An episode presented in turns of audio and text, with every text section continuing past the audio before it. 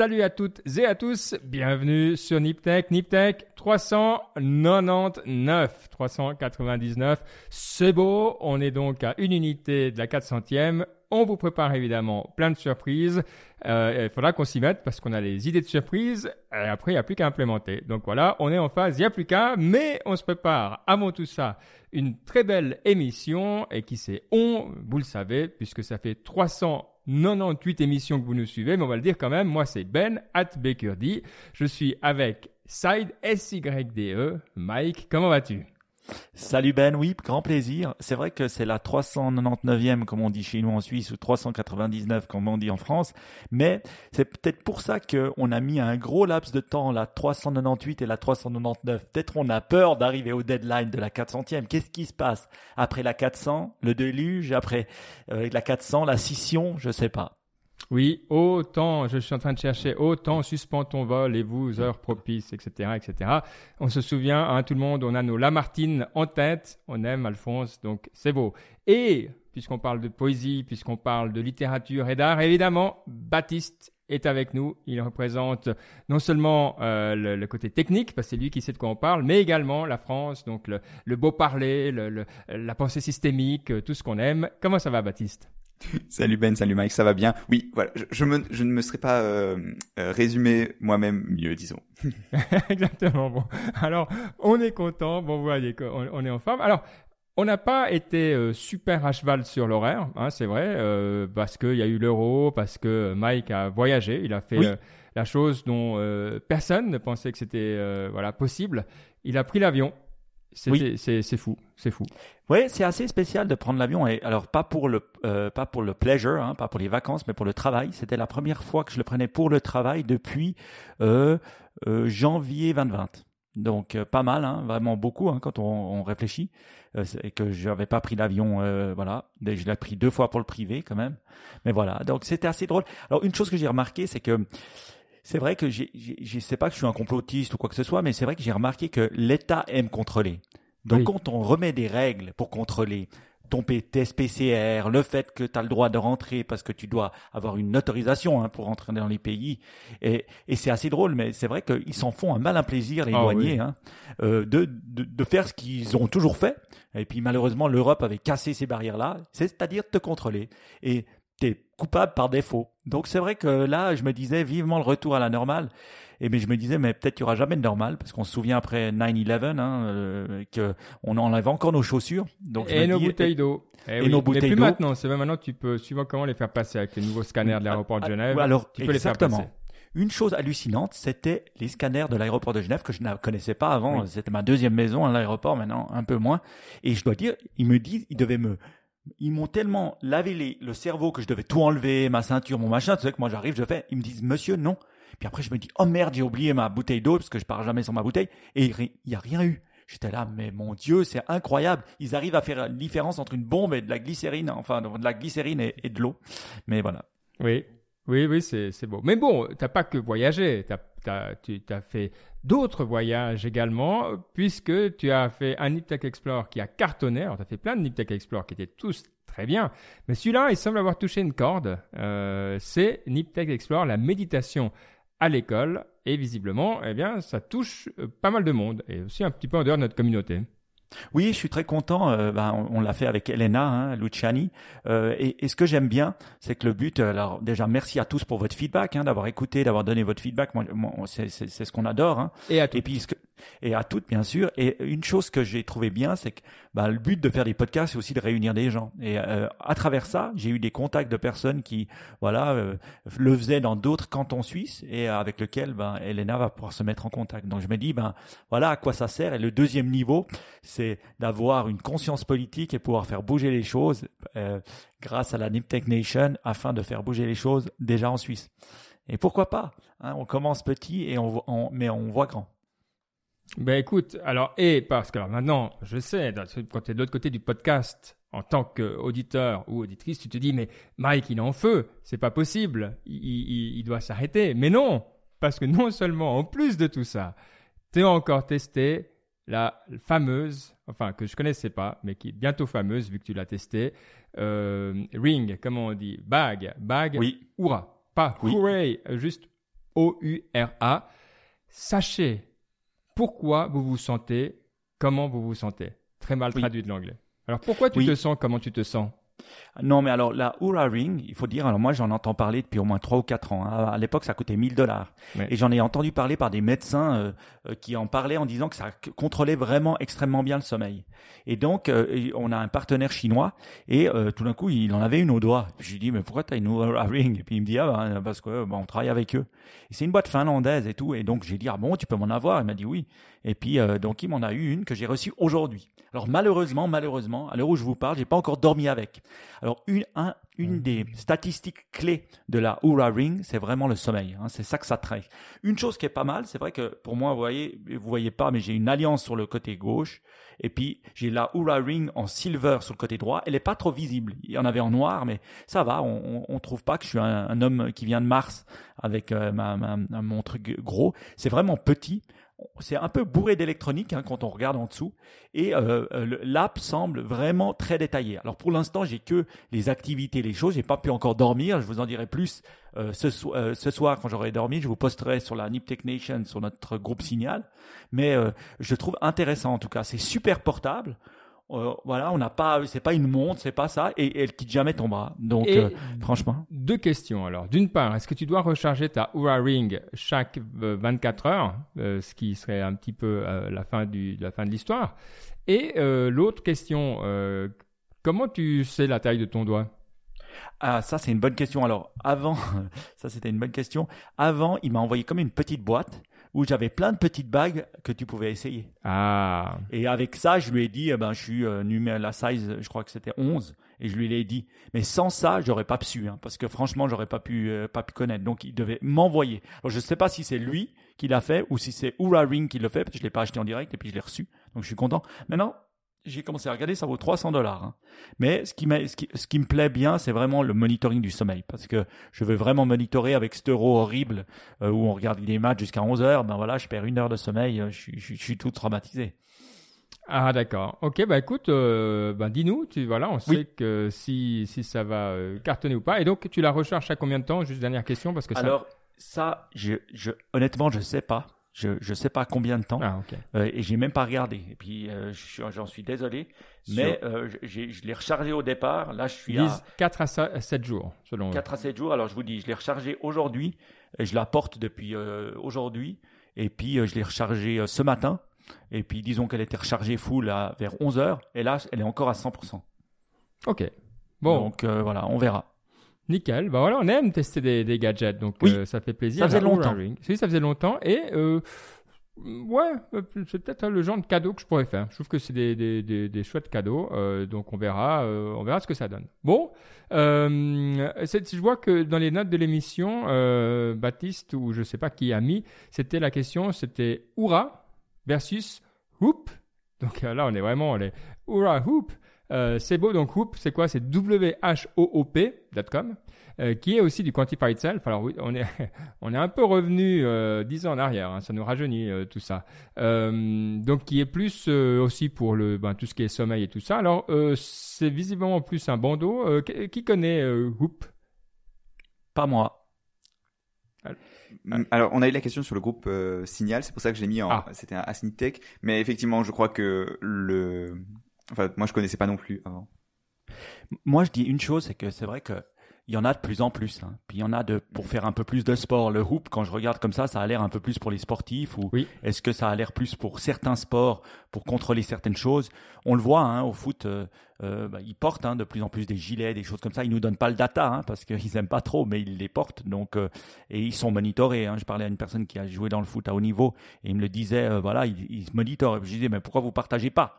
Puis il me disait ouais non parce que voilà ça c'est quelque chose. C'est encore de la data qui est privée si on veut bien. Il y a Bah pas oui, si tu euh, sais que le, la, la 45e, euh, tu vois, l'autre il flanche un peu, ou ben, tu commences à connaître les patterns de, de performance des joueurs en face, évidemment, tu vas pouvoir Oui, adapter, quoi. oui. C'est normal. Mais le, le coach coachs eux le- les portent. Après en Ah, match, en match ils n'ont pas forcément toujours euh, euh, la totalité, mais en tout cas l'entraînement ou dans les matchs d'entraînement, on voyait Oh. juste avant l'euro. Ah, moi, j'ai vu beaucoup de trackers où tu sais exactement euh, où, est- où sont les joueurs, combien ils ont couru, l'accélération. Je sais pas si tu as vu à l'Euro, euh, je sais pas s'ils ont des trackers ou comment ils font, mais il y il y a plein d'animations, genre sur Oui. la vitesse de pointe de Ronaldo, où il bouge, combien de kilomètres Oui, il a mais fait. ça, ça c'est pas des trackers personnels. Ça, c'est des trackers de, automatiques sur le terrain. Parce que les trackers personnels, en fait, c'est comme des, une petite mini veste que tu mets comme ça et puis qui te traque et tu le vois des fois, Oui, ils le portent oui, pas oui, c'est ça. c'est dans les matchs, tu vois, effectivement, ça fait une petite bosse. Oui. Bon, si quelqu'un connaît, je sais qu'on a, euh, on a notre ami qui fait euh, euh, tout ce qui est le tracking des chevaux, donc peut-être qu'il connaît aussi les, les autres tracking, Algo. Une chose que j'aimerais dire, quand même, qui, qui marche vraiment bien, que je vois sur ma Garmin, que je vois sur ces Oura, c'est que maintenant, le hub devient quand même, en tout cas au niveau iOS, il devient Apple Health. Et à Hmm. partir, ils disent toujours, ben voilà, moi je vais write, je vais écrire ça, ça, ça, ça dans Apple Health, et j'aimerais les données de ça, ça, ça, ça dans Apple Health. Exemple, quand je fais de l'instant euh, timer, donc la méditation chaque jour, automatiquement ça s'inscrit dans Apple Health. Donc il y a vraiment beaucoup beaucoup de data, je trouve, dans Apple Health. Ce que je trouve dommage, c'est vraiment ce qui te recrache comme données, quoi. Ce qui est vraiment nul quand tu ouvres l'application Apple Health. Alors qu'ils ont vraiment une tonne de data, ils ont la data de ma Garmin, qui a la data de mon Peloton, qui a la data de bientôt mon Oura, euh, de, de mon Insight Armor. Franchement, tu presque aucun insight. Donc encore une fois, on voit Apple sait faire le hub, mais en termes d'application, ils sont vraiment mauvais. Moi, c'est ce que je pense. Après, moi, ça me ferait quand même, enfin, rien que de savoir que toutes les données, elles sont chez Apple, en format standardisé et tout, rien que ça, moi, je trouve ça déjà fantastique, tu vois, parce que je me dis, ok, dans 5 ans, t'as un modèle de machine Oui. learning, t'as une app qui se connecte là-dessus, qui peut te faire des prédictions sur, je sais pas, euh, est-ce que tu vas avoir un problème cardiaque à tel âge ou quoi. Rien que ça, je trouve ça déjà vachement cool. Et d'ailleurs, Apple, le, le, le, aujourd'hui, je trouve le, le principal usage d'une Apple Watch, c'est ça, tu vois, c'est vraiment comme ça qu'il la market, c'est, ok, tu peux avoir plein d'informations. Pendant la WD, WDC, ils disaient, ouais, maintenant, ils peuvent prévoir si tu vas avoir des risques de faire des chutes, parce qu'il semblerait que ce soit un problème euh, médical important. Enfin, moi, je trouve ça super intéressant. Mais je trouve très intéressant de donner ces datas. hein. D'ailleurs, souvent, je dis oui, parce que, un, je fais assez confiance à Apple au niveau privacy. On vous voyez tous la pub à la télé, hein, on dirait qu'ils martèlent que ce message-là, qui sont intelligents, Apple, privacy, privacy. Et je dis, mais euh, la question, c'est qui nous sortira les datas? Parce que Mm. Apple ne me semble pas être la compagnie capable de te faire des dashboards incroyables dans lesquels tu veux, tu veux, tu- de- de- dans lequel tu veux t'inscrire. Et quand on pense en plus qu'ils ont une Apple Watch, je veux dire, et quand je vois la qualité de health, franchement, j'ai peur. Mais après, le- la question, c'est qu'est-ce que tu vas en faire des données, en fait? Et parce que finalement, ok, savoir que tu cours de plus en plus vite, tout ce genre de choses, ça, le, le Peloton, il te le fait déjà. La question, c'est, ok, comment est-ce que tu agrèges ces données et que Tout tu en fait. sors des insights? Et ça, j'ai l'impression qu'en fait, c'est juste que ça existe pas vraiment, en fait. Tu vois Enfin, j'ai jamais vu un exemple de truc où je me suis dit, ah oui, ça, c'est vraiment un bon exemple d'agrégation des données pour de, au niveau de la santé. Et peut-être que ça va juste venir, peut-être qu'il faut du temps pour pouvoir comparer, parce qu'aujourd'hui, ben, avoir ces données de plein d'utilisateurs, c'est compliqué. Tu vois, parce que si tu veux faire des modèles de machine learning, typiquement, il va falloir avoir- des données de plein plein d'utilisateurs, les mettre ensemble et voir le. Bah, moi, je vais t'en donner un. quoi. Je vais t'en donner un tout simple de Garmin. Garmin, hein, c'est les numéros. 1. Strava aussi, ils sont pas mal. Mais Garmin, c'est vraiment bon. Alors, tu as ton VO2 max qui te dit un peu euh, la, la puissance que tu as quand tu cours, c'est-à-dire. Et il te donne un chiffre. Donc, dans Mhm. ta Garmin, tu vas, tu as un chiffre. Et ce chiffre-là, il est comparé à tous les gens qui ont Garmin et qui ont le même âge que toi. Donc, il te situe par rapport à ça en te disant, bah voilà, vous êtes dans les 20% euh, les, les, les, euh, en meilleure forme et vous avez la santé d'un homme de 20 ans. Ça, c'est ce qu'ils me disent. Donc, j'étais content. J'espère qu'ils mentent pas. Et voilà. Donc, mais, mais c'est marrant. Je, voyais, Mm. je voyais très bien mes potes qui font beaucoup de vélo. Quand je regarde, moi, je suis peut-être à 40, euh, 42. Eux, ils sont à 56. Donc, vraiment, en termes de VO2 max, ça fait sens. Donc, là, on voit vraiment l'utilisation, je trouve, dans le sport. Mais euh, voilà, c'est à travers cette, ce, ce truc de VO2 max. Bon. Intéressant. C'est beau, vive le quantified self. Et euh, effectivement, c'est un peu rentré dans On les se, croyait, mœurs. on se croyait en 2010. Hein. Alors, tellement, ouais, tellement. Et pour rester en 2010, on va parler des médias et des changements dans les médias. Mais ça, c'est un peu, hein, on appelle les evergreen. hein. Les médias continuent de changer, mais là, on arrive, euh, je crois que tout le monde est d'accord que la crise euh, de, de crédibilité des médias, elle sait pas qu'elle commence, tout ça, elle est, elle est finie. Pour moi, euh, c'est, c'est plus une question. Euh, le nombre de médias à qui je fais confiance, c'est en gros euh, The Economist, euh, la NZZ. Euh, il y en a deux ou trois comme ça, mais c'est vraiment, euh, je peux les compter sur les doigts d'une main. Et donc, euh, ça ouvre la porte à, à- à plein d'autres qui finalement euh, ont la crédibilité, mais pas les médias. Alors, ceux qui l'ont fait euh, et l'ont fait, c'est pas si nouveau, c'est euh, A16Z. Hein, on vous parle tout le temps de 16 minutes, euh, donc ils ont déjà des podcasts. Mais là, ils se lancent avec leur. Alors, est-ce que c'est un média C'est toujours maintenant, c'est tout est média. Qu'est-ce qui n'est pas média Mais ils se lancent avec Future.com ou Future, euh, ouais, Future.com. Ils ont aussi acheté le nom. Euh, et euh, c'est alors c'est limite blog, hein, je veux dire, il y a des articles fouillés, il n'y a pas tellement de photos, ils se prennent pas la tête, il n'y a pas de clickbait, il n'y a pas de pub, donc c'est vraiment un endroit pour eux pour euh, parler de leur thèse d'investissement et de, leur compréhension du monde et euh, de rétablir aussi une vision, évidemment, euh, sur s'ils y gagnent également. Hein, tout le monde est, bien d'accord là-dessus. Alors, typiquement, un exemple qui m'intéressait, il y a un article qui s'appelle Law as Code, donc la, loi comme, code, qui est effectivement une des, questions voilà, dans mon milieu qui se pose tout le temps. Et euh, c'est intéressant de voir comment ils en parlent. Et voilà, il parle de la digitalisation euh, de, euh, des cours euh, de justice. Et euh, voilà. Donc, ils essaient, clairement, c'est vrai que c'est un type d'article qui est informatif, qui essaye pas de, de te prouver un truc euh, forcément, où tu comprends ce qu'ils défendent. et moi, je dois dire, ouais, c'est le genre de contenu qui me plaît.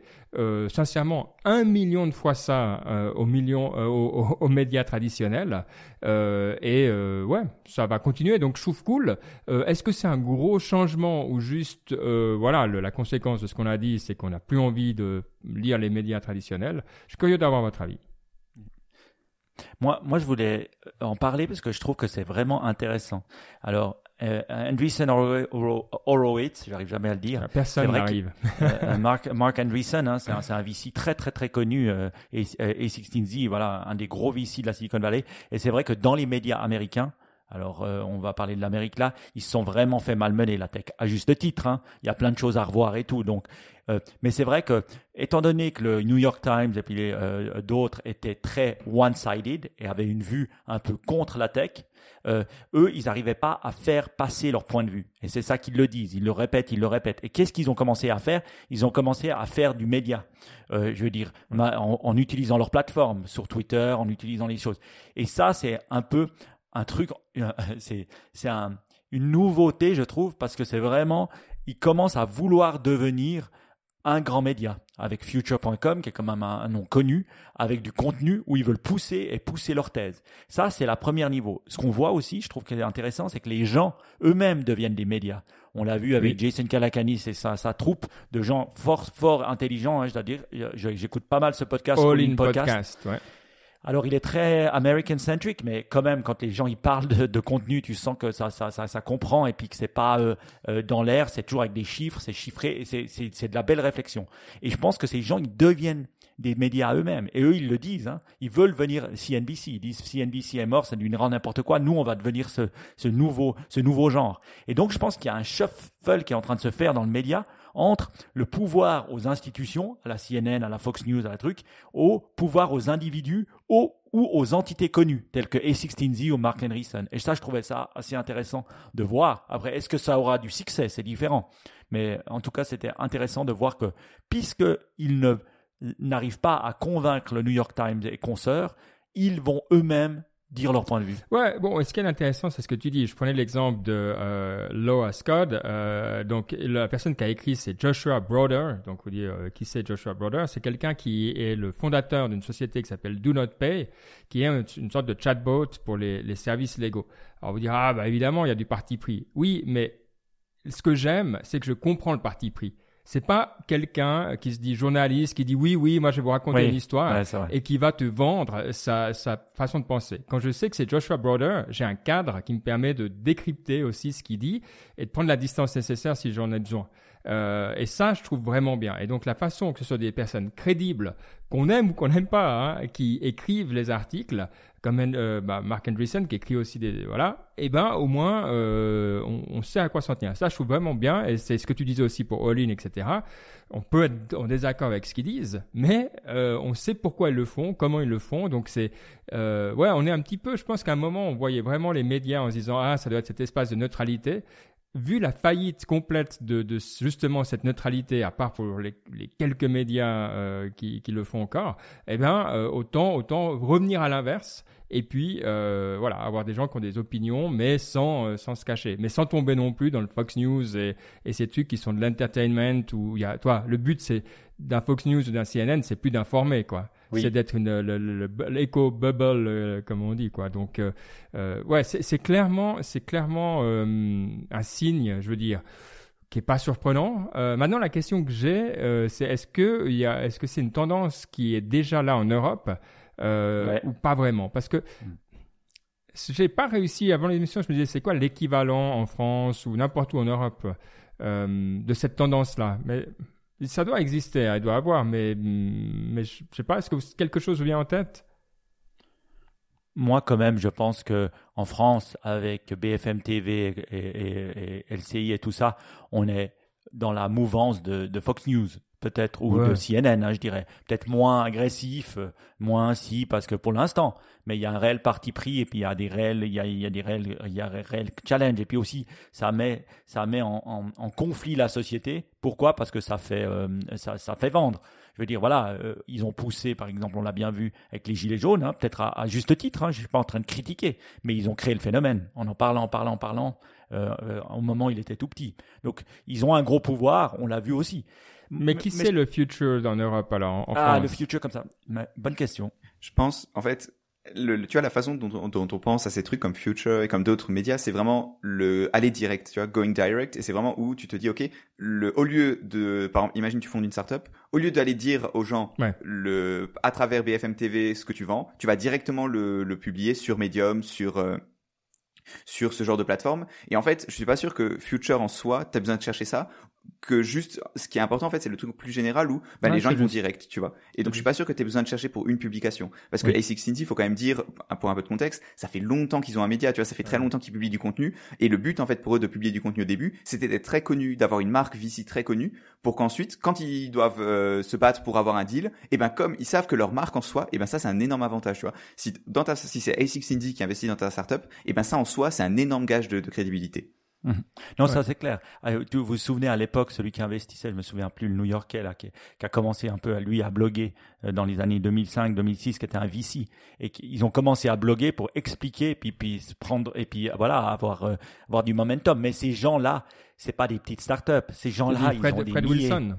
Ouais, Fred Wilson, exactement. Ouais. Bravo. ABC. Et, euh, ouais, c'est vrai. ABC, c'est hyper vieux, quoi. Euh, Oui, oui, oui. ouais. Et ils ont commencé, mais ces gens-là maintenant entre Twitter et tout ça, parce qu'ils étaient au départ, ils ont beaucoup, beaucoup de following. Je veux dire, on parle pas de gens, on, on parle de gens qui ont plus de- d'impact que des journalistes. C'est Mm. ça, et c'est ça qui énerve le média.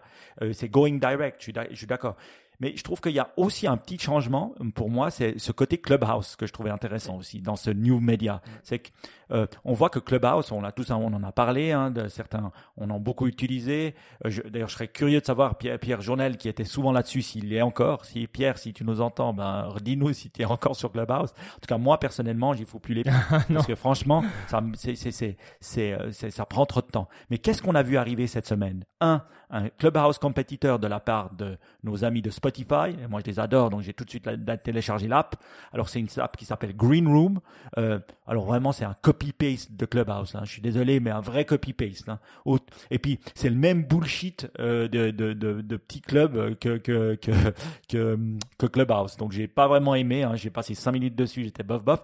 Et il y a Facebook qui a annoncé, il y a quoi, même pas une semaine, qu'ils allaient justement développer ce feature, c'est-à-dire de faire quoi? De pouvoir se mettre ensemble et de discuter jusqu'à 50 personnes avec euh, je sais pas combien de milliers de gens qui peuvent écouter euh, euh, dans, dans, dans Facebook. Et, c'est vrai qu'on entendait dire, j'entendais dire sur Pivot, notre très cher professeur qui disait quoi? Il disait Clubhouse, c'est un feature not an app. C'est- C'est-à-dire, c'est quoi? C'est un, c'est quelque chose que tu peux inclure dans l'app. Et pour moi, vraiment, alors, on a Clubhouse, on a Spotify, on a Facebook. Pour vous, qui va gagner Personne. C'est un truc qui va disparaître euh, ou qui va devenir tellement feature euh, que voilà quoi. Je pense pas que ça le.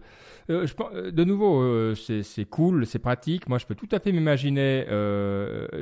c'est ce qu'on avait déjà discuté, je crois. Je pense que si une fois je dois organiser une sorte de rencontre virtuelle avec des gens que je connais pas, mais que je vais enregistrer, toi, genre un petit peu le, un petit peu une conférence en ligne, mais mais un peu informelle, j'irai là-dessus quoi. Tu te prends pas la tête, c'est facile, tu viens, tu sors, euh, voilà, tu peux faire depuis ton téléphone. Euh, donc ça, alors absolument. Donc je pense que ça va rester et qu'il y a une valeur. Euh, il n'y a aucune question. Après, je pense que de nouveau, pourquoi il y en aurait un qui prendrait le dessus, ça va pas devenir la plateforme du futur. pour dire à quel point c'est déprimant, Green Room, je lis l'annonce de de, de, de, nos amis de Spotify, ils disent tu peux join a room, search for a room, and even even create a room. Waouh, tu sais, ça fait, ça fait rêver. Tu vois que tu n'as vraiment rien à dire sur ton produit, quoi. Euh, mais bon, de nouveau, euh, cool. Et puis, euh, et puis toujours, euh, voilà, c'est comme tu dis dans l'idée de going direct, eh ben, c'est bien d'avoir euh, une plateforme de plus parce que le podcast, c'était le problème de toujours, c'est que c'est lourd, ça reste pénible. Là, on essaye de retrouver nos stats chez Apple, c'est un bordel incroyable, on comprend rien. Je veux dire sincèrement, euh, c'est désagréable. Donc, c'est beaucoup mieux ça. Quelqu'un qui devrait se lancer aujourd'hui puis faire des trucs un peu informels comme ça, 100 fois Green Room ou Clubhouse à lancer un podcast, quoi. Mm-hmm. Est-ce que tu es d'accord avec notre ami Ben, Baptiste? Euh, oui, complètement. Je pense ce que ce que disait Scott Calloway, c'est très juste qu'il y a vraiment que c'est beaucoup plus une feature qu'un qu'un service en soi. L'exemple typique, c'est vraiment Twitter. C'est-à-dire que le, sur Clubhouse, t'arrives, tu connais personne, tu vois, tu dis, je suis intéressé par telle et telle personne, mais 90% du temps, les quelques personnes que Clubhouse m'a recommandé, que je connaissais effectivement, bah, elles sont pas sur Clubhouse. Du coup, tu tombes sur des trucs random. Je suis tombé sur un cours de français, sur euh, euh, des, des rooms qui diffusent de la musique. D'ailleurs, ça, je pense, ça va pas durer très longtemps avec les problèmes de copyright, mais passons. Mais, mais voilà. Et, et donc, l'expérience, elle en devient nulle parce que si 90% du temps, quand tu ouvres l'app, ben, il y a pas quelque chose, c'est pas, pas très intéressant. Alors que sur Twitter, c'est beaucoup plus, serait beaucoup plus cool que tu scrolles ton feed et là, boum, tu ouvres une, room, quoi. Donc, je pense, c'est vraiment ça. C'est vraiment, en fait, des features du social graph. Et la question, c'est, OK, si maintenant tous ces trucs-là dépendent de, ton social graph, parce que n'importe quel, euh, quel type de service comme ça, bah, ça dépend des gens que tu suis.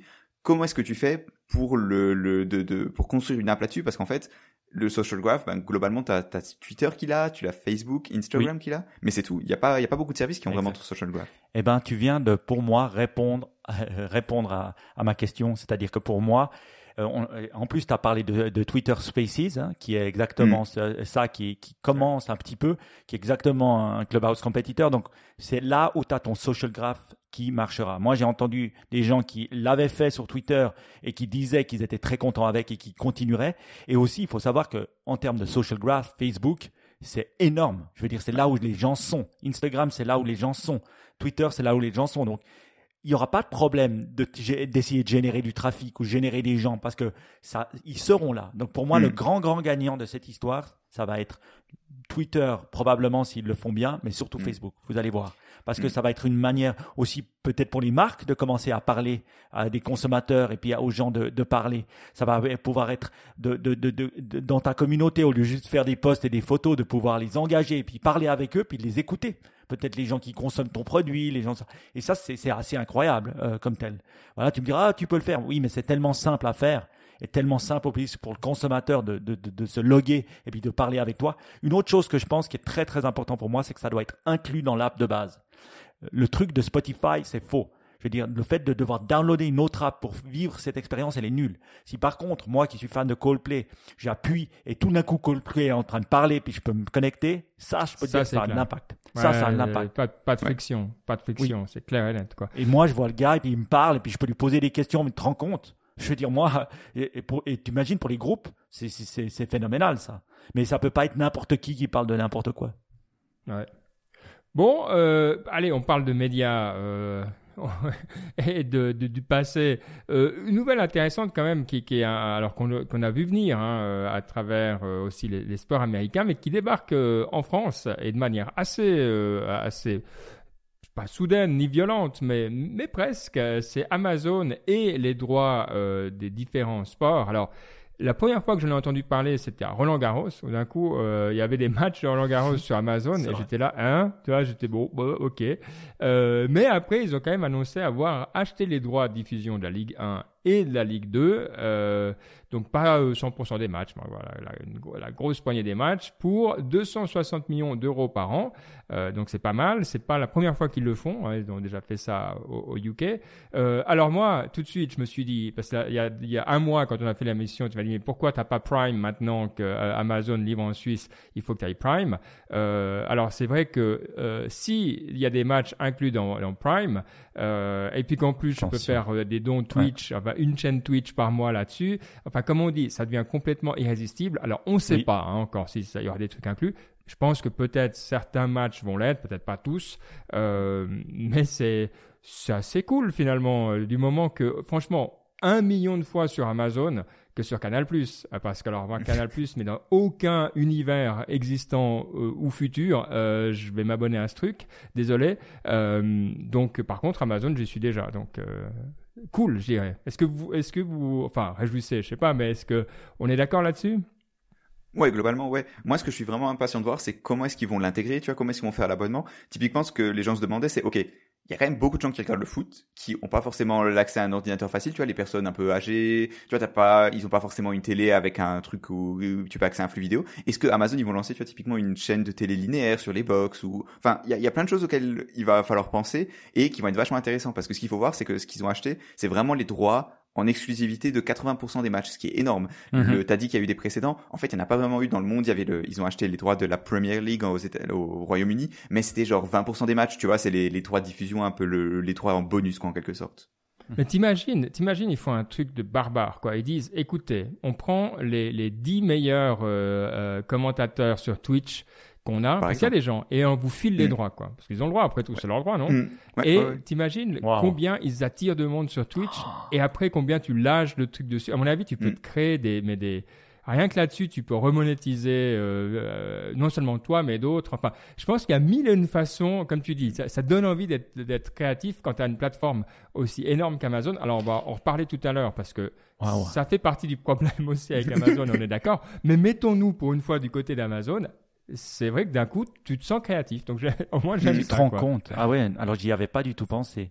De dire, maintenant, vous avez les matchs, et puis je vous les donne à toutes les, tous les gens Twitch, vous pouvez les commenter comme vous voulez. Et puis hmm. c'est gratos. La, de commenter les matchs. Vous vous rendez compte? Il y hmm. aurait pas un feed du match, il y aurait, je sais pas, 100, 200, 300, 400 feeds du mid match, du supporter dans le coin. Oh là là, ça, ça serait incroyable. J'y ai pas pensé. Je voulais juste dire une chose il y a aussi une raison pour laquelle ils ont pu se permettre d'acheter ça. C'est parce que les autres qui l'avaient, ils n'arrivaient plus à payer aussi. Et mm. puis ils pouvaient plus. Et il y a eu un énorme problème parce que ils avaient, ils avaient racheté à Canal+, je me souviens plus de leur nom, mais ils n'avaient plus le pognon pour, euh, pour continuer à faire face à leur engagement. Bah, en fait, le souci, c'est que c'est un mécanisme d'enchère. Et ce qui s'est passé, c'est que c'était un nouvel acteur, une société qui s'appelait Media, Media Pro, une société portugaise, je crois. Ils ont dit, OK, on va créer un truc et ça va marcher et tout. On va, ils planaient euh, sur le fait qu'ils allaient avoir des millions d'abonnés. Et, euh, et donc, du coup, ils ont investi énormément les droits. Ils ont payé quelque chose comme 800 millions. Au final, ils se sont rendus compte qu'ils n'arriveraient pas à payer, qu'ils avaient été trop ambitieux, etc. Et voilà, ils sont tombés. Et donc, la Ligue de football, elle a dit quoi? Elle a dit, OK, les gars, on veut cette fois on veut plus que ça arrive, on veut pas qu'il faille parce que là du coup ce qu'a racheté Amazon c'est vraiment les droits pour le reste de la période. Normalement ça se fait par 4 ans, là c'est pour 3 ans, enfin bref. Et ils voulaient un partenaire fiable et ils se sont dit bah ok Amazon normalement ils Qui c'est qui a assez de pognon? Ouais Amazon. qui c'est qui a assez de pognon? C'est un peu ça. c'est ça ouais. Mais, ce que je trouvais intéressant c'est vrai que malgré tout ce qu'on leur tape sur la gueule, euh, ils rendent l'offre attractive de euh, Amazon Prime encore plus. Mm. Et c'est vrai que euh, quand on s'ouvre les yeux comme tu dis et puis on essaie de voir tout ce qu'ils pourraient faire, eux euh, voilà, si si c'est pour monétiser, enfin pour rendre plus attractif Twitch, 200 non, millions. puis le merchandising que tu as en lien direct et tout ça, je veux dire, c'est c'est je, je, veux dire, ouais, c'est presque trop, quoi. C'est ça. 200 millions, faut quand même dire, c'est que en France, tu vois. C'est ça qu'il faut voir, c'est que c'est des grosses, grosses sommes quand même pas, tu vois, quand tu penses à l'échelle que ça Je dirais quand même, tu vois, genre 250 millions par an. Pour 3 ans, hein. Non, euh, c'est par an. Par an. 250 ah, millions par an, pendant 3 ans. Et c'est que pour la mais c'est un test. Tu crois pas qu'Amazon ils sont bons là-dedans? Oui, Ils, ont pris. Où est-ce que ça coûterait le moins cher de faire ça? Ah ben ouais, c'est pas la NFL, ni le baseball, ni le machin. Ah ben on va acheter les 200 millions de droits. Donc mm. ils vont être testés. Ils vont essayer. Ils vont mettre deux, trois gars assez doués pour essayer de comprendre qu'est-ce qu'ils peuvent faire avec et qu'est-ce qu'ils vont faire le flywheel de notre ami Jim Collins et ils vont le faire après dans d'autres pays. Donc euh, ça c'est juste un petit test pour voir si ça marche. Mm. Ouais. Après, c'est c'est pas étonnant, hein, je veux dire, euh, c'est devenu et, c'est ça qui est drôle, dans, enfin drôle, tragique dans ce monde des médias, toi, parce que c'est vrai que nous on vient d'un monde où finalement, bah, les matchs souvent, alors t'en avais, tu les avais pas tous d'abord, après euh, tu les avais tous, mais il y avait beaucoup qui étaient quand même encore en, en- en clair, donc toi sur des chaînes euh, normales euh, où tu pouvais accéder sans rien payer, et puis après tu as eu cette espèce de course euh, d'enchères, de surenchères, et- mais c'est un truc que tu peux pas gagner contre les, les géants de la tech. Et, si tu veux, l'hi- l'histoire, elle semblait presque écrite d'avance quand tu regardes après derrière comme ça. Euh, et c'est toujours l'histoire du, contenu et de, ce qu'on a aussi dit avec euh, Time Warner et tous ces rachats des, des opérateurs qui essayaient d'avoir du contenu. Résultat, c'est Amazon qui rachète MGM, donc les, studios qui ont, James Bond. Euh, et, au final, tu vois, c'est euh, voilà, ça va continuer comme ça. C'est toujours euh, celui qui a l'argent euh, qui achète euh, le, le média, quoi. Euh, Oui. euh, ce genre de choses, les jeux, les, les... Les Japonais dans les années 80, vous vous souvenez? Après, ils n'ont pas fait beaucoup euh, d'argent. ouais. Sony, enfin, ils ont racheté des grands studios américains.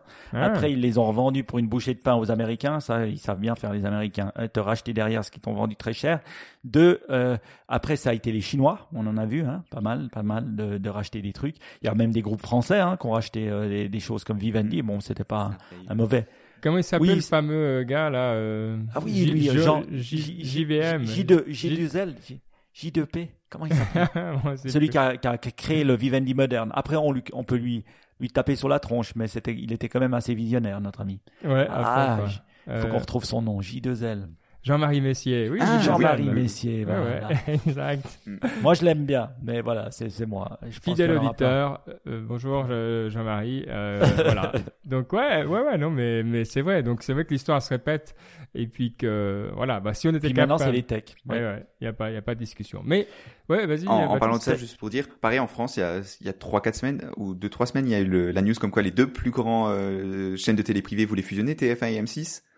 Par- enfin aussi, et la raison pour ça, c'est aussi, c'est pareil, c'est pour concurrencer ben, Netflix ou ben TF1 qui met un milliard de- d'euros de par an peut-être de contenu, euh, M6 qui met euh, un autre euh, 800 millions, un milliard. Ils peuvent pas concurrencer Netflix qui en met 20 quoi. C'est- Et donc il y a- il y, a vraiment cette problème d'échelle ou même à l'échelle européenne, même si les deux plus grands français fusionnent, ben, ça fait quand même des ensembles qui sont très petits quoi. Ouais. C'est clair.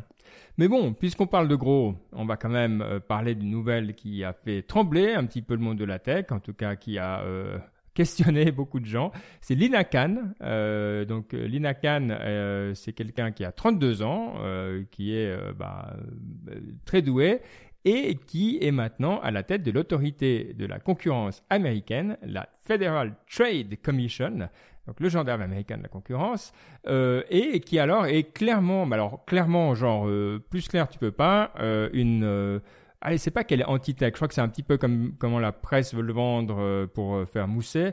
Mais disons qu'elle est, elle est critique sur l'abus de position dominante de, des compagnies euh, technologiques. Et surtout, quelque chose que Mike a souvent mis en avant quand on parle de concurrence, elle dit il faut arrêter de prendre comme unique jauge de, euh, de cette loi de la concurrence le, euh, le coût. Donc, c'est-à-dire Mhm. le prix au consommateur.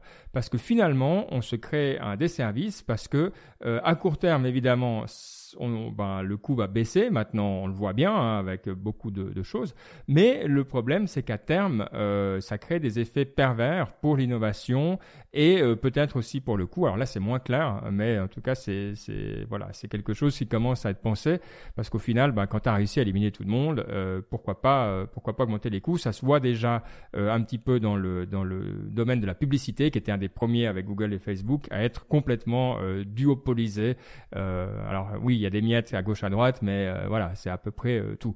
Donc, euh, elle est non seulement, et c'est ça qui est quand même vachement intéressant, non seulement soutenue évidemment par la gauche, mais même la gauche de la gauche type Bernie Sanders, mais également par des Oui. républicains, ce qui est assez rare quand même pour être soutenu. Donc, elle a une vingtaine de sénateurs républicains qui ont également soutenu. Donc, on, on a... allez, j'arrive jamais à dire le nom de notre commissaire de la concurrence européenne, Margaret. Vestager. Euh, Vestager, hein, c'est ça, Margaret Vestager, euh, qui elle aussi euh, est, est quelqu'un qui a quand même bien euh, fait bouger les lignes, hein, qui continue encore aujourd'hui. Enfin là, elle, elle, est sur Google également. Euh, donc euh, on a aussi quand même un équivalent en Europe, mais c'est intéressant parce que je pense que là, il y a une sorte d'unisson, d'unité de pas de doctrine complètement, mais quand même de, de personnalité forte. Euh, féminine, un petit peu critique de la tech, à la tête des autorités, des deux autorités de concurrence les plus importantes de l'Ouest, je connais pas assez la Chine pour dire. Euh, ouais, alors je crois que c'était ta prédiction pour 2019, Mike, que euh, l'antitrust allait euh, tomber méchamment. Bon, mieux vaut tard que jamais, mais tu avais raison. Là, là, sincèrement, euh, enfin plus aligné que ça, si ça se passe pas maintenant, ça se passera plus, quoi. Moi, je trouve ça très intéressant, hein, et puis je trouve que c'est des sujets qui qu'on doit aborder finalement, parce que euh, ça dépend toujours comment on regarde l'antitrust. Et puis c'est vrai que c'est des lois qui datent de très longtemps, de 1914. Euh, allez voir un Iptech Explore sur les monopolies, on en avait parlé. Et, toutes ces choses-là, elles doivent être réglementées. Ce que je trouve génial avec Lina Khan, c'est qu'on place vraiment une femme jeune qui comprend et qui a, qui comprend, écrit, pas, oui, qui a écrit une thèse, ou je sais pas si c'est un article ou une thèse, je, ne sais pas, sur Amazon de manière extrêmement claire sur pourquoi est-ce que, euh, ben voilà, selon elle, il devrait être démantelé, notamment la marketplace et tout. Donc c'est une personne qui comprend, qui connaît, puis qui a les soutiens. Donc on se dit, euh, il y a ça et encore, ben voilà, il y avait Joe Biden qui était en Europe, notamment à Genève. J'étais très content hein, pour le sommet avec Poutine. Mais je crois que ce qu'il a fait aussi en Europe, c'est mettre les gens ensemble. C'est-à-dire, la Margaret, elle va avoir accès à l'INA sans problème. Et Trump, il, est plus là pour euh, faire, barrière. Donc, il y a une vraie volonté déjà de uniformiser les impôts hein, à 15% minimum euh, des sociétés, et deux, de euh, faire payer déjà les sociétés les impôts, mais aussi de réglementer les, la tech.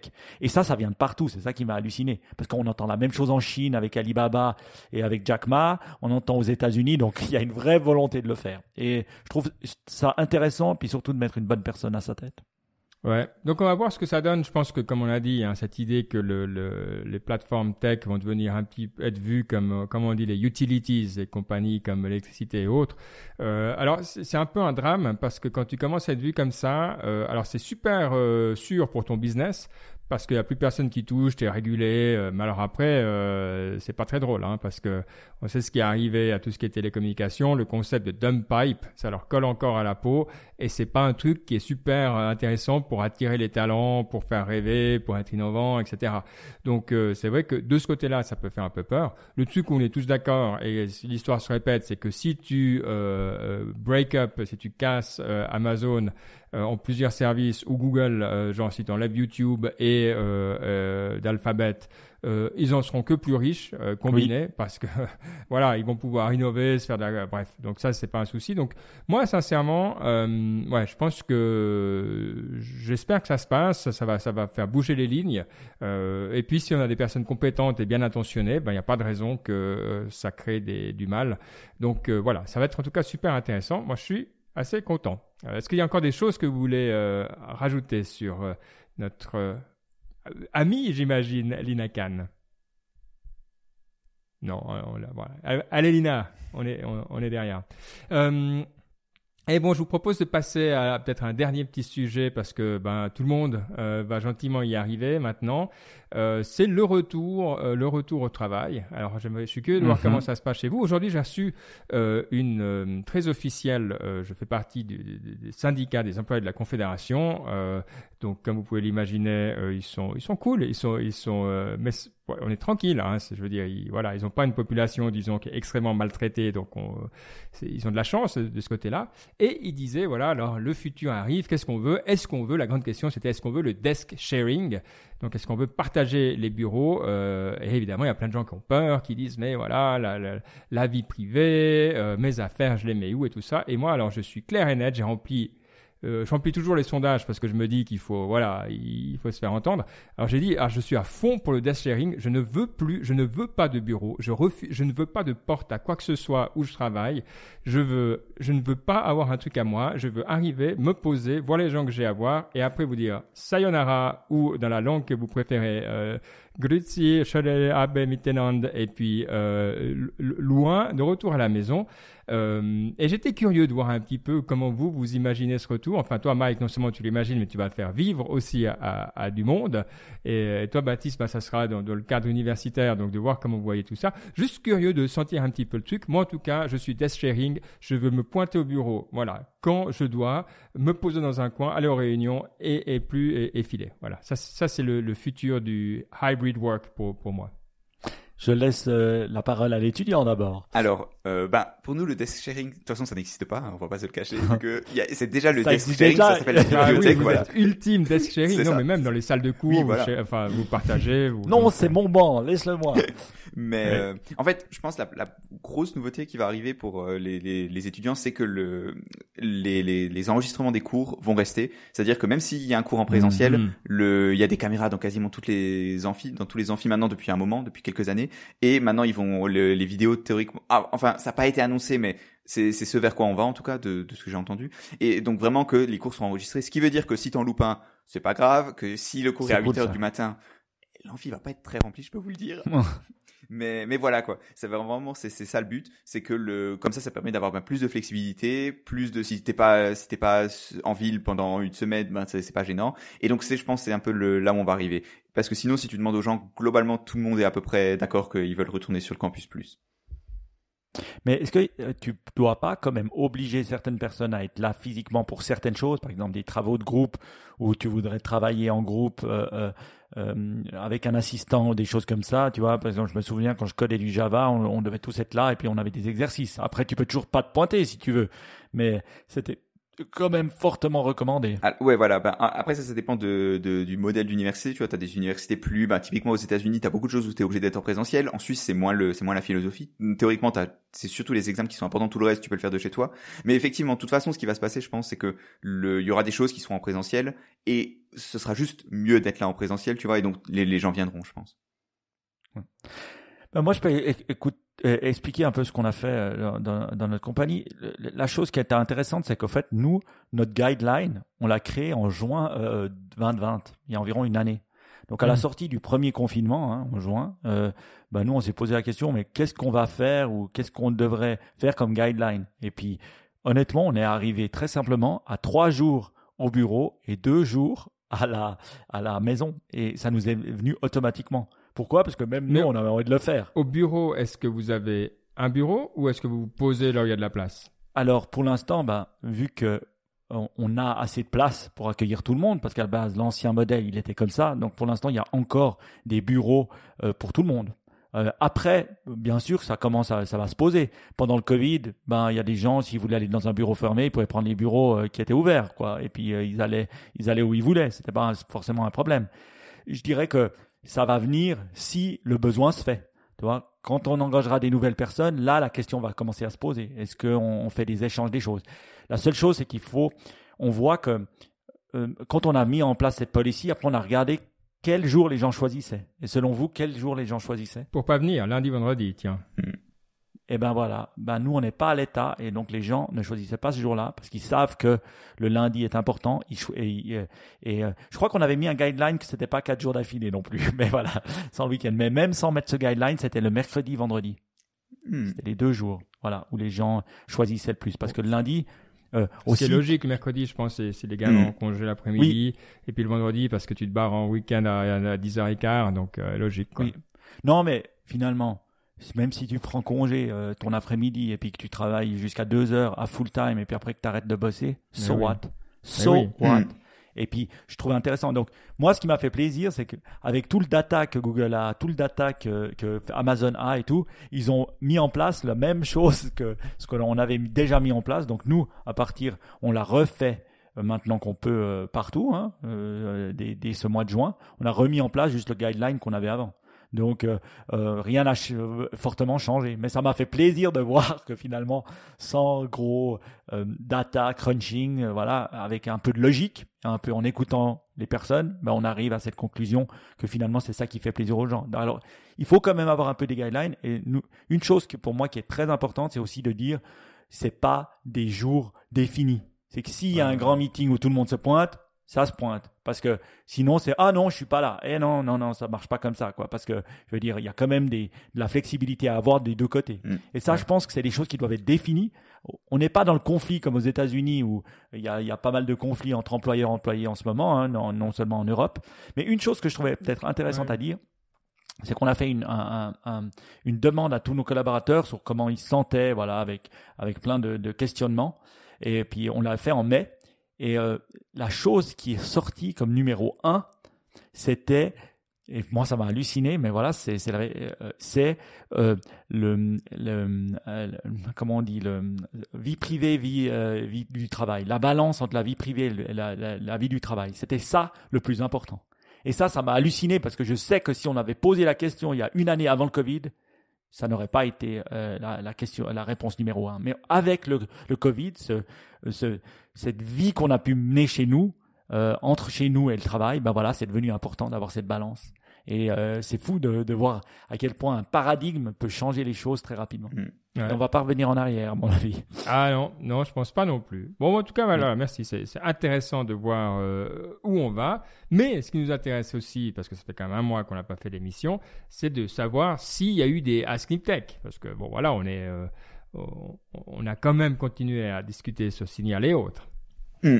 Alors, le premier Ask Niptech, c'est de Yves sur euh, Niptech Nation. C'est euh, donc il y avait un article sur les crypto-monnaies et il disait, ok, la question c'est pas de savoir s'il va y avoir des régulations, mais plutôt de savoir quand et, euh, et comment aussi. Et donc c'est quoi nos pronostics à propos de des régulations sur les cryptos?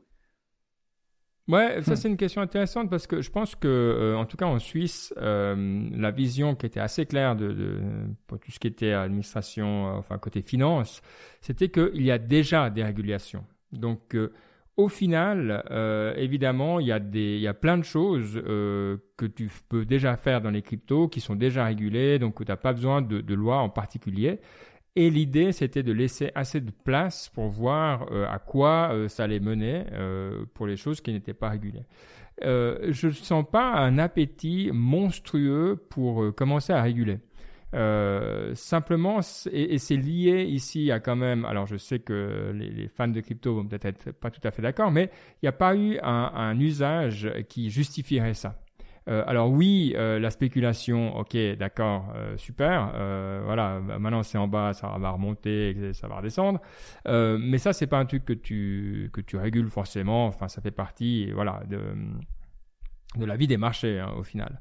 Donc quel usage est-ce qu'on on voudrait euh, réguler en ce moment? Les, smart contracts ont pas vraiment euh, encore fait une percée. Hein. Alors ça peut ça peut venir, mais c'est pas qu'on doit euh, être proactif tellement il y a une demande incroyable.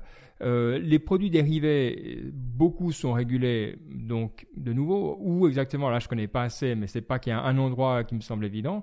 Donc à mon avis, euh, on en a encore pour un moment. Euh, je, je vois pas un truc venir en gros. Aux États-Unis, il semblerait qu'il y ait un petit peu des bruits comme quoi, euh, mais je crois qu'ils sont plus comme en Chine à se dire attention, la, la spéculation, faut faire gaffe, et bien d'avoir le dollar virtuel. Enfin, ça, sans Laura, en Suisse, on est en train de le faire. C'est pas vraiment de la régulation, c'est plutôt de l'implémentation aussi. Donc, je, je le sens pas, mais j'imagine tout à fait bien comment je peux me tromper. Mais moi, j'ai allez, on est encore 3 à 5 ans euh, facile. Moi, je dis euh, euh, non, ça va être régulé. Euh, en tout cas aux États-Unis, très vite, parce que les gens de Wall Street n'aiment pas trop, donc ils vont commencer à se plaindre mais, dans l'oreille de réguler quoi alors? Non, mais son utilisation. Et puis réguler aussi les gens qui, qui, qui, qui deviennent des plateformes de crypto-monnaie avec certains guidelines et puis certains, certaines choses qu'ils doivent respecter. Ils Ou sont, ils actuellement. sont régulés déjà. hein. Coinbase est régulé. euh, même Tether, pourtant, qui est euh, pas, pas Tether, le, le ah, ce, ce stablecoin là, que tout le monde utilise. Euh, euh, Coinbase, non, Tether. Euh, d'accord. Euh, oui, c'est Tether, c'est ça? Ouais, ah oui, parce que ouais, je confonds. Oui, effectivement, c'est Tether. Même Tether, il est, il est sous contrôle assez étroit de, euh, du district de, de New York.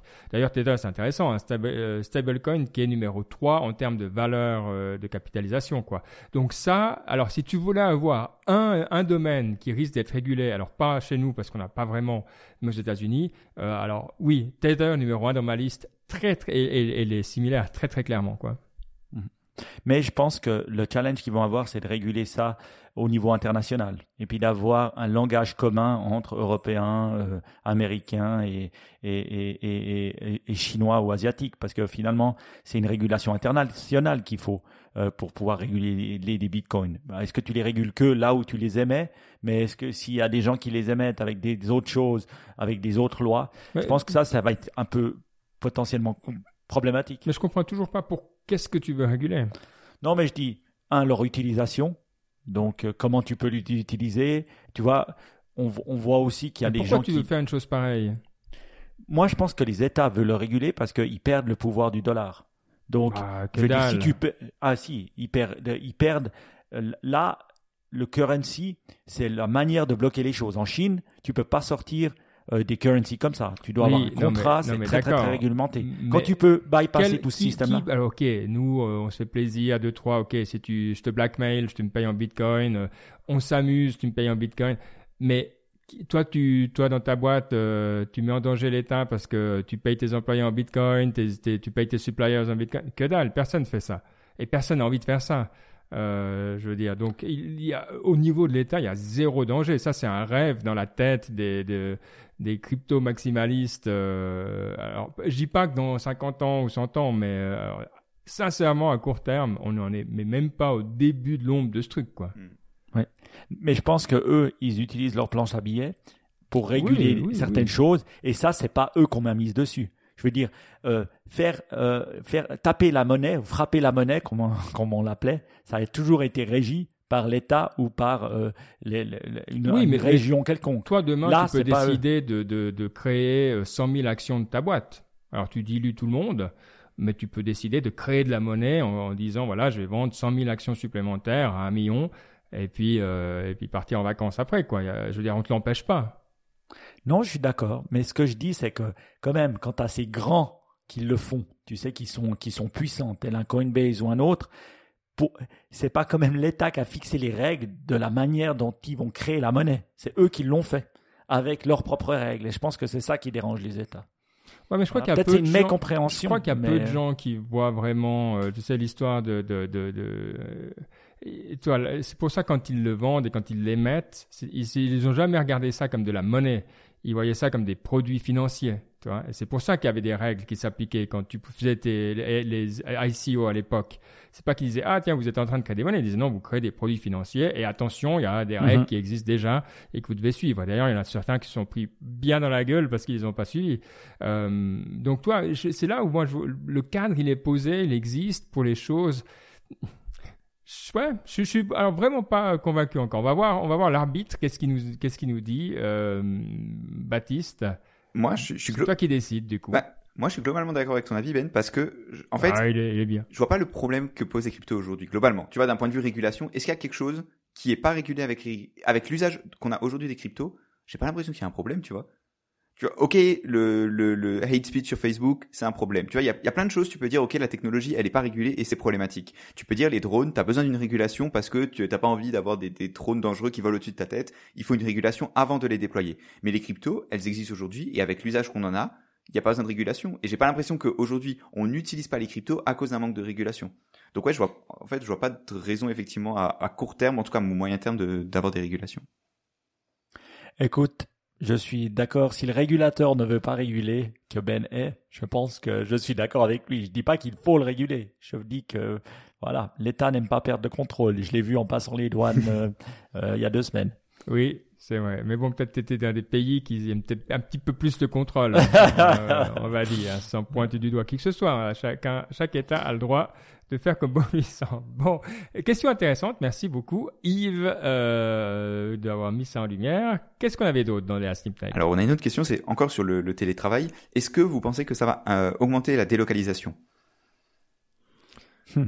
Euh, alors, ça dépend de ce que tu appelles délocalisation. Ma réponse, ça sera si, si c'est des gens que tu engagés normal et qui d'un coup se trouvent travaillent euh, pendant un mois, deux mois, trois mois loin, euh, non. Bah, si tu veux, si c'est le fait d'être pas être dans le pays où tu es engagé, non. Si c'est le fait que tu vas envoyer les trucs en, en, Thaïlande ou en Inde, c'était déjà possible. Je veux dire, si vraiment c'était ce que tu avais envie de faire je pense pas que ça va. Alors tu peux dire oui, mais avant on aimait moins le télétravail, mais je crois pas que c'était c'était le, facteur principal. Euh, sincèrement, je pense que c'est complètement décorrélé. Moi, je suis ah, on n'est pas d'accord pour une fois, c'est cool. Je suis pas d'accord parce qu'en tant que société maintenant, quand tu trouves pas les personnes sur place, tu es plus capable ou plus à même de chercher ailleurs en disant bah voilà, j'ai pas la compétence dans ce pays X, donc je vais le regarder ailleurs et d'essayer d'engager une personne où elle est, où elle a la compétence. Et donc d'être mm. plus mobile sur, sur ton truc. Avant, tu disais, ouais, j'ai un bureau, je cherche là. Maintenant, bah, nous, on se dit pas ça. On se dit, ah ouais, on a des bureaux, on cherche là. Et puis, on, on voit que c'est plus la personne qu'on va chercher, plus que l'endroit où il doit, elle ou il doit travailler. Donc, je pense que ça, la délocalisation, oui, mais ça sera pour des jobs, des high-paying jobs, finalement. Parce que ça sera pour des, des jobs de développeurs, des jobs qui ont beaucoup de demandes. Tu vois ça et, donc ces gens, ils ont ils ont du leverage parce que voilà, ils peuvent se faire aussi payer plus que ce qu'ils se feraient payer dans un pays s'ils travaillaient dans leur pays à eux.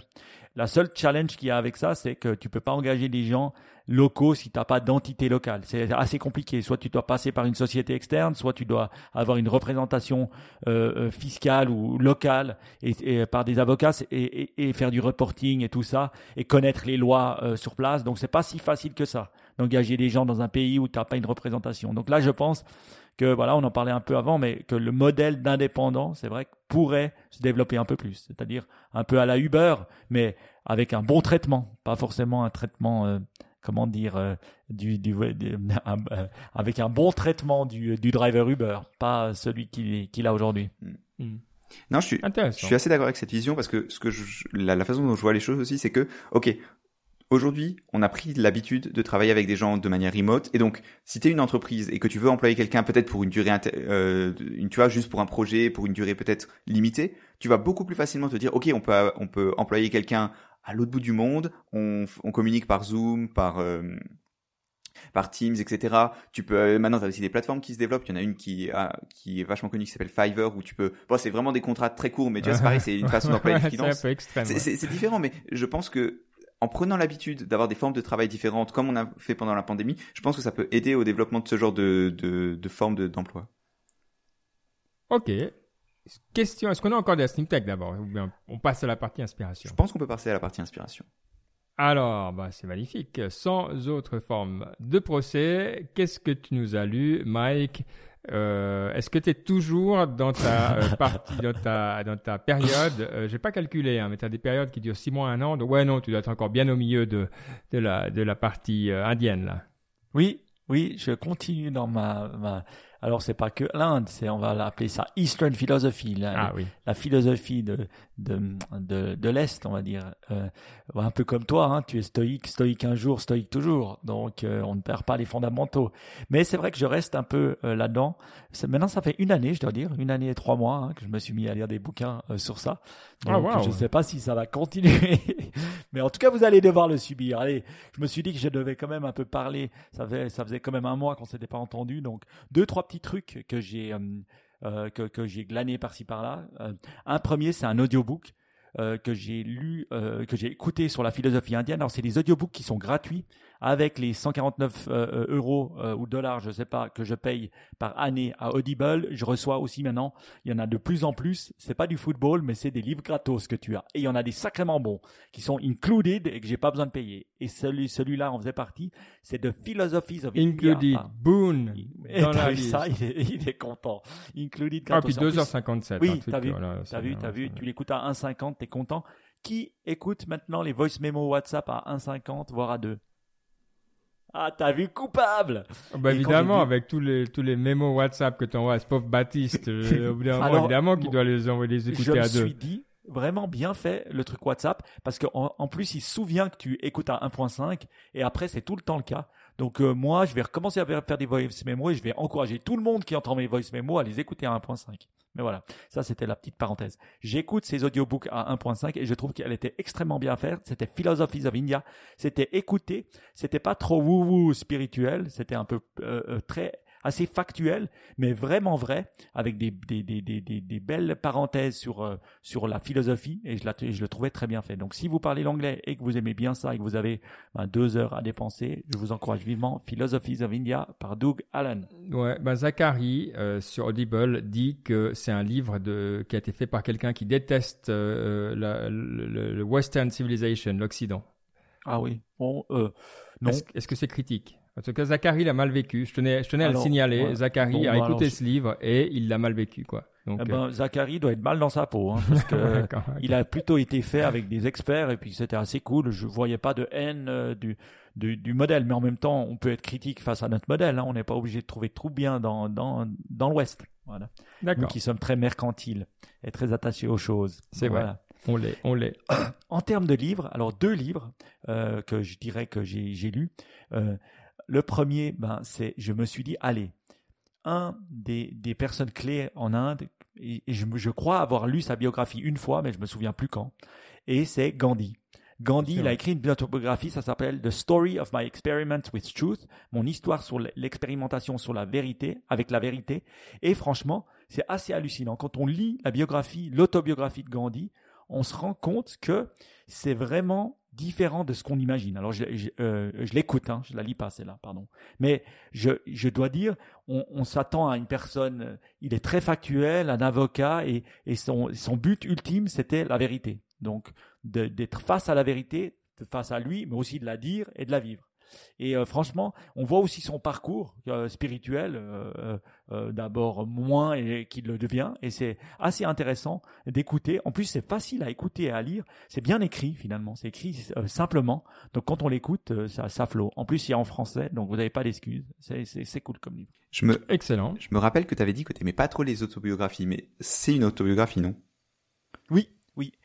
Écoute, je suis pas un grand fan des autobiographies souvent parce que je pense que elles se un peu ils se gargarisent mhm. euh, et puis ils sont pas conscients de ce qu'ils sont réellement. Alors Gandhi là, puisque c'est un effort qu'il a fait sur lui-même depuis le début de sa vie, je pense que il est plus conscient même que les autres de ce qu'il est réellement. Est-ce que et donc c'est très intéressant de lire. Et je veux dire voilà, il a fait aussi cette autobiographie, elle a fait le test, test of time, le test du temps, je veux mhm. dire.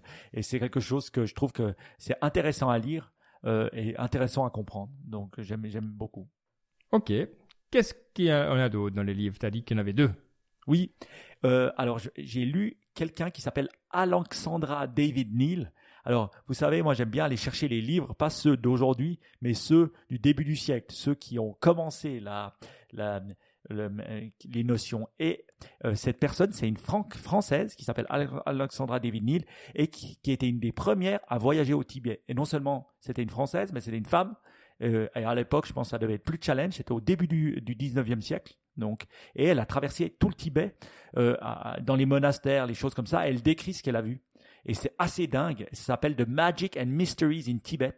Et franchement, c'est monstre cool. Je, suis en train de le lire. C'est 250 pages, donc je l'ai presque fini. Et je dois dire, euh, franchement, c'est vraiment assez incroyable de voir euh, un peu les comparaisons, de voir ce qu'elle voit avec les lamas, de voir les, les choses qu'elle voit euh, dans l'Himalaya, c'est assez, assez dingue. Donc, vraiment incroyable ce qu'elle a vécu, cette femme, et incroyable ce qu'elle écrit. Donc euh, c'est le moins ésotérique de ces bouquins, donc euh, lisez plutôt celui-là.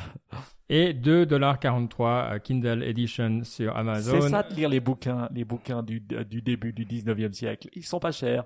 Exactement, donc ça, ça vaut la peine. Je vois qu'il y a un autre livre dans notre liste, donc j'imagine que c'est toi, Baptiste, qui l'a mis.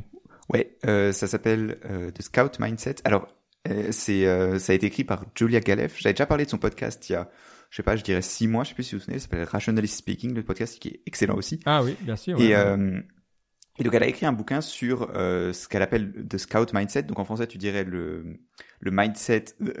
terrible. Je, je, traduis un mot un mot anglais par un mot anglais. Non, le l'état d'esprit du euh, de du du scout, c'est-à-dire de du, du de l'éclaireur, ouais, de l'explorateur, de l'éclaireur au lieu du de mindset, du de l'état d'esprit du soldat. Où en fait, quand tu essayes de comprendre les choses, de, de voir la vérité, tu dois vraiment te essayer de voir les choses telles qu'elles sont et pas telles que tu voudrais les voir parce que naturellement, tu vois, on a tendance quand on argumente à toujours vouloir défendre son point de vue et à prendre les choses personnellement, tu vois. Y a, et donc on est vraiment empêché par ça de voir la vérité, de, de comprendre le monde. Et donc elle essaye donc dans un livre qui est vraiment court, enfin le, la version audio fait genre 6 heures, c'est vraiment court, ça c'est bien, c'est concis, ça c'est assez pratique comme livre. Et donc vraiment bien, il y a beaucoup aussi d'exemples pratiques, ça se lit très bien donc et, euh, et j'ai beaucoup apprécié le vraiment les, ouais comme dit les, les leçons de pratique sur comment est-ce que tu essayes de te défaire de cette euh, euh, motivated reasoning, le, le, le, le raisonnement motivé. Voilà. Et qu'est-ce que tu vas faire maintenant? Qu'est-ce que tu vas implémenter suite à ce livre que nous on pourrait prendre? Euh, alors, elle fait Le type. euh, un seul type. En fait, elle essaye, voilà, elle essaye que quand tu maintiens une opinion de manière assez forte, elle, a, elle te donne de, deux trois tests, euh, euh, comment dire, des, euh, des expériences de pensée que tu fais sur ces idées pour essayer de voir si tu les gardais. Par exemple, si tu maintiens une opinion parce que c'est quelqu'un qui t'a dit, qui t'en a parlé, tu dis, ok, si cette personne n'avait pas cette opinion, est-ce que je penserais ça quand même? Et si c'est pas le cas, c'est que peut-être tu es trop influencé par cette personne, tu vois, et tu le maintiens que par, euh, disons, par l'amitié que tu as à cette personne, plus que par rapport à la, à la, la véracité des faits et la, la puissance de son explication. Ça, ça peut se faire avec nos parents souvent, qui nous Par inculquent exemple, des choses exact. que on croit, euh, voilà, mais qu'on croit croire, mais c'est vrai qu'on nous a inculqué Mm. euh, plus euh, enfant. Et elle touche quelque chose qui est la base, alors de, de- là aussi en philosophie indienne, hein, c'est que euh, ce que tu penses, ce n'est pas ton identité. Ouais. Et, et ça, Oui. euh, le jour où tu arrives à faire la différence, Hmm. c'est un grand pas et plus facile à dire qu'à faire. Donc c'est un bel exercice, euh, très cool. Bon, ben écoute, bravo.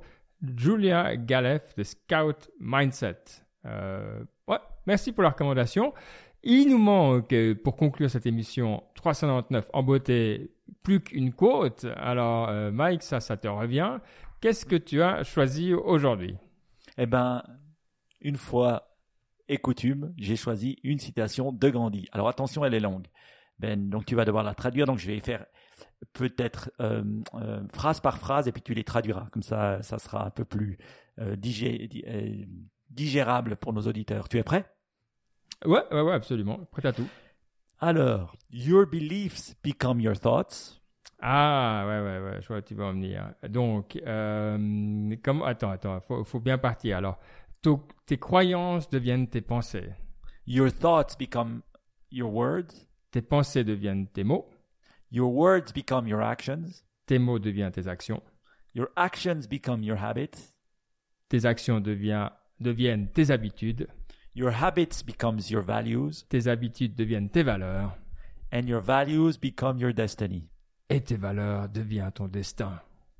Euh, ouais, alors euh, celui-là, il est, il est, euh, il est marrant. Je sais pas si vous avez vu la, le film sur Margaret Thatcher. Il y a un moment dans le film, regardez sur le, le petit euh, La Dame de Fer, le film? sur YouTube. Ouais, sur YouTube, il y a Margaret Thatcher, alors qui est pas la vraie Margaret Thatcher, mais qui est jouée, qui, qui dit cette quote. euh, parce qu'elle en a ras-le-bol d'un truc, puis elle dit Ah, les, les émotions, les machins, ça l'énerve en fait. Et puis elle dit et elle, elle, elle dit cette quote et c'est absolument mythique comme elle le dit. Donc je pensais que c'était de Margaret, enfin, vu qu'elle avait l'air de citer, je pensais pas que c'était de Margaret Thatcher, mais je savais pas de qui c'était. Donc je suis content de voir que c'est de Gandhi. Et puis, euh, c'est vachement intéressant. Tu sais, ça me fait penser, j'ai lu un des posts de Naval là sur la happiness. Et puis, il dit un truc qui est de dire, c'est pas parce que tu es, euh, toi, tu, n'es pas sage euh, parce que tu es stoïque. Tu, es stoïque parce que tu es sage. Il faut pas se tromper dans la causalité. C'est-à-dire que tu peux euh, agir en stoïque tout ce que tu veux, mais c'est, tu peux toujours ne pas être sage, toi. Tandis que l'inverse n'est pas vrai. Donc, mais où je suis pas 100% d'accord. Et je suis pas 100% d'accord exactement pour ce- cette, euh, cette citation-là. C'est qu'au bout d'un moment, c'est le fake it till you make it. Si tu fais semblant d'être stoïque, par exemple, assez longtemps, eh ben, tu vas quand même arriver à un résultat. Alors, peut-être pas tout au bout, tu n'as peut-être pas le sage ultime, mais tu seras quand même très différent de où tu étais au début, et ça sera très positif. Donc, oui, il faut pas se tromper sur la causalité, mais en même temps, il faut pas non plus croire que toute action, euh, toi, si tu n'arrives pas au but ultime directement, euh, c'est pas, euh, c'est pas euh, important. Donc, j'aime bien, elle est excellente ta, ta citation. Moi, j'aime bien le, le cheminement, la croyance, les pensées, les pensées, les mots, à l'action, aux habitudes, aux valeurs et au destin. Et finalement, tout est lié. Mais tout, tout vient de tes croyances. Finalement, ce qu'on croit, ben, on est.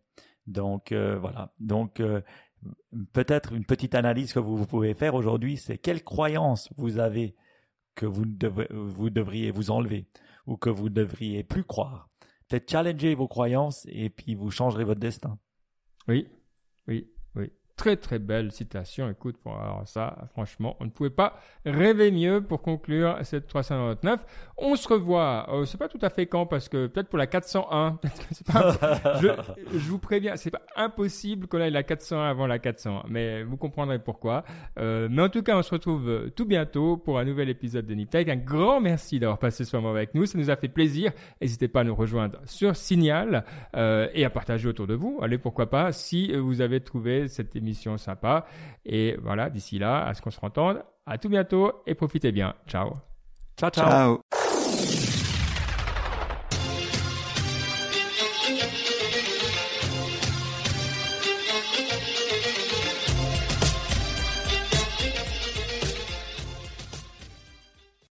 Alors, magnifique. Attends, je vais vous trouver. Ah, L'Angleterre gagne 1-0, donc je suis en train de gagner 5 points parce qu'on fait un truc de pari. Et, et franchement, ça marche bien. Ça s'appelle Pro, euh, Pro- Pro- Prono Contest. Et puis tu peux le faire à l'intérieur de l'entreprise. Et franchement, c'est monstre cool. Les gens, ils se prennent vite au jeu, quoi. Et puis t'es là, tu vois la personne qui bouge et tout. Franchement, tu vois que c'est vraiment du bol, le foot. Et puis les pronostics. Mais là, j'avais mis 1-0 pour l'Angleterre, donc j'ai 5 points au lieu de 3, c'est bien. Pour J'avais mis la. Croatie qui gagnait euh, 1-0 aussi, puis Ah. il gagne 2-1. Donc j'aurais 3 points, mais c'est déjà ça. Je t'ai mis la vidéo de Margaret Thatcher là. Bon, alors Ah. deux choses. D'une part, le nom de l'émission. Quel est le nom de cette émission? Euh, je sais pas. Moi, je m'étais dit avant le, il y a quelques jours, on pourrait l'appeler 400 moins 1.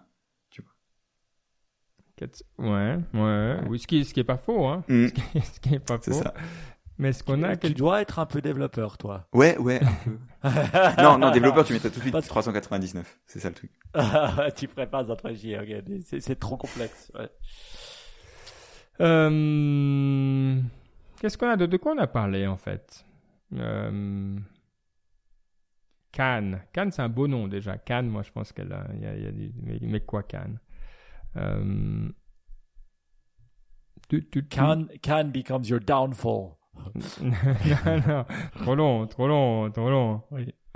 Euh, Back to Can. Back to Cannes, Future Cannes, L'Inamazon.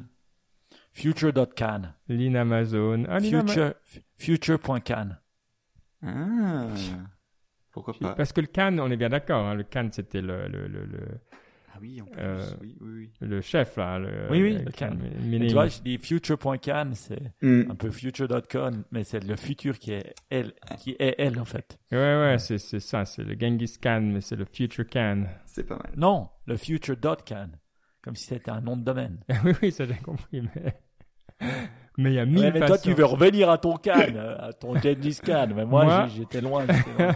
On a chacun nos croyances qui sont devenues nos identités. Et, et quand tu me dis autre chose, eh ben, ça me fait mal. Parce que... Ah, moi, j'ai une idée.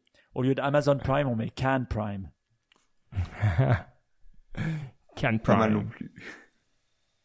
Euh, Ah, moi j'aimais bien ton Future Dot Can. Moi, ouais, ouais, ça m'était même. Ouais, ouais, ouais. Ouais, allez, hop, vendu. Comme ça, maintenant on peut discuter de l'autre truc qu'on doit faire, qui est de préparer cette euh, 400e. Alors on va se faire les homework si vous Ah, voulez mais bien. ça, c'est une surprise, donc faut couper le, le live. Ah, Chut. Bon, bah, alors, ok. sur la pointe Bon, bah, on des le pieds, ciao, sur la les gens des pieds, désolé. euh, on va aller préparer notre surprise incroyable. Unbelievable. Allez, ciao, Ciao. à bientôt. Grand merci. Ciao, ciao. Et voilà.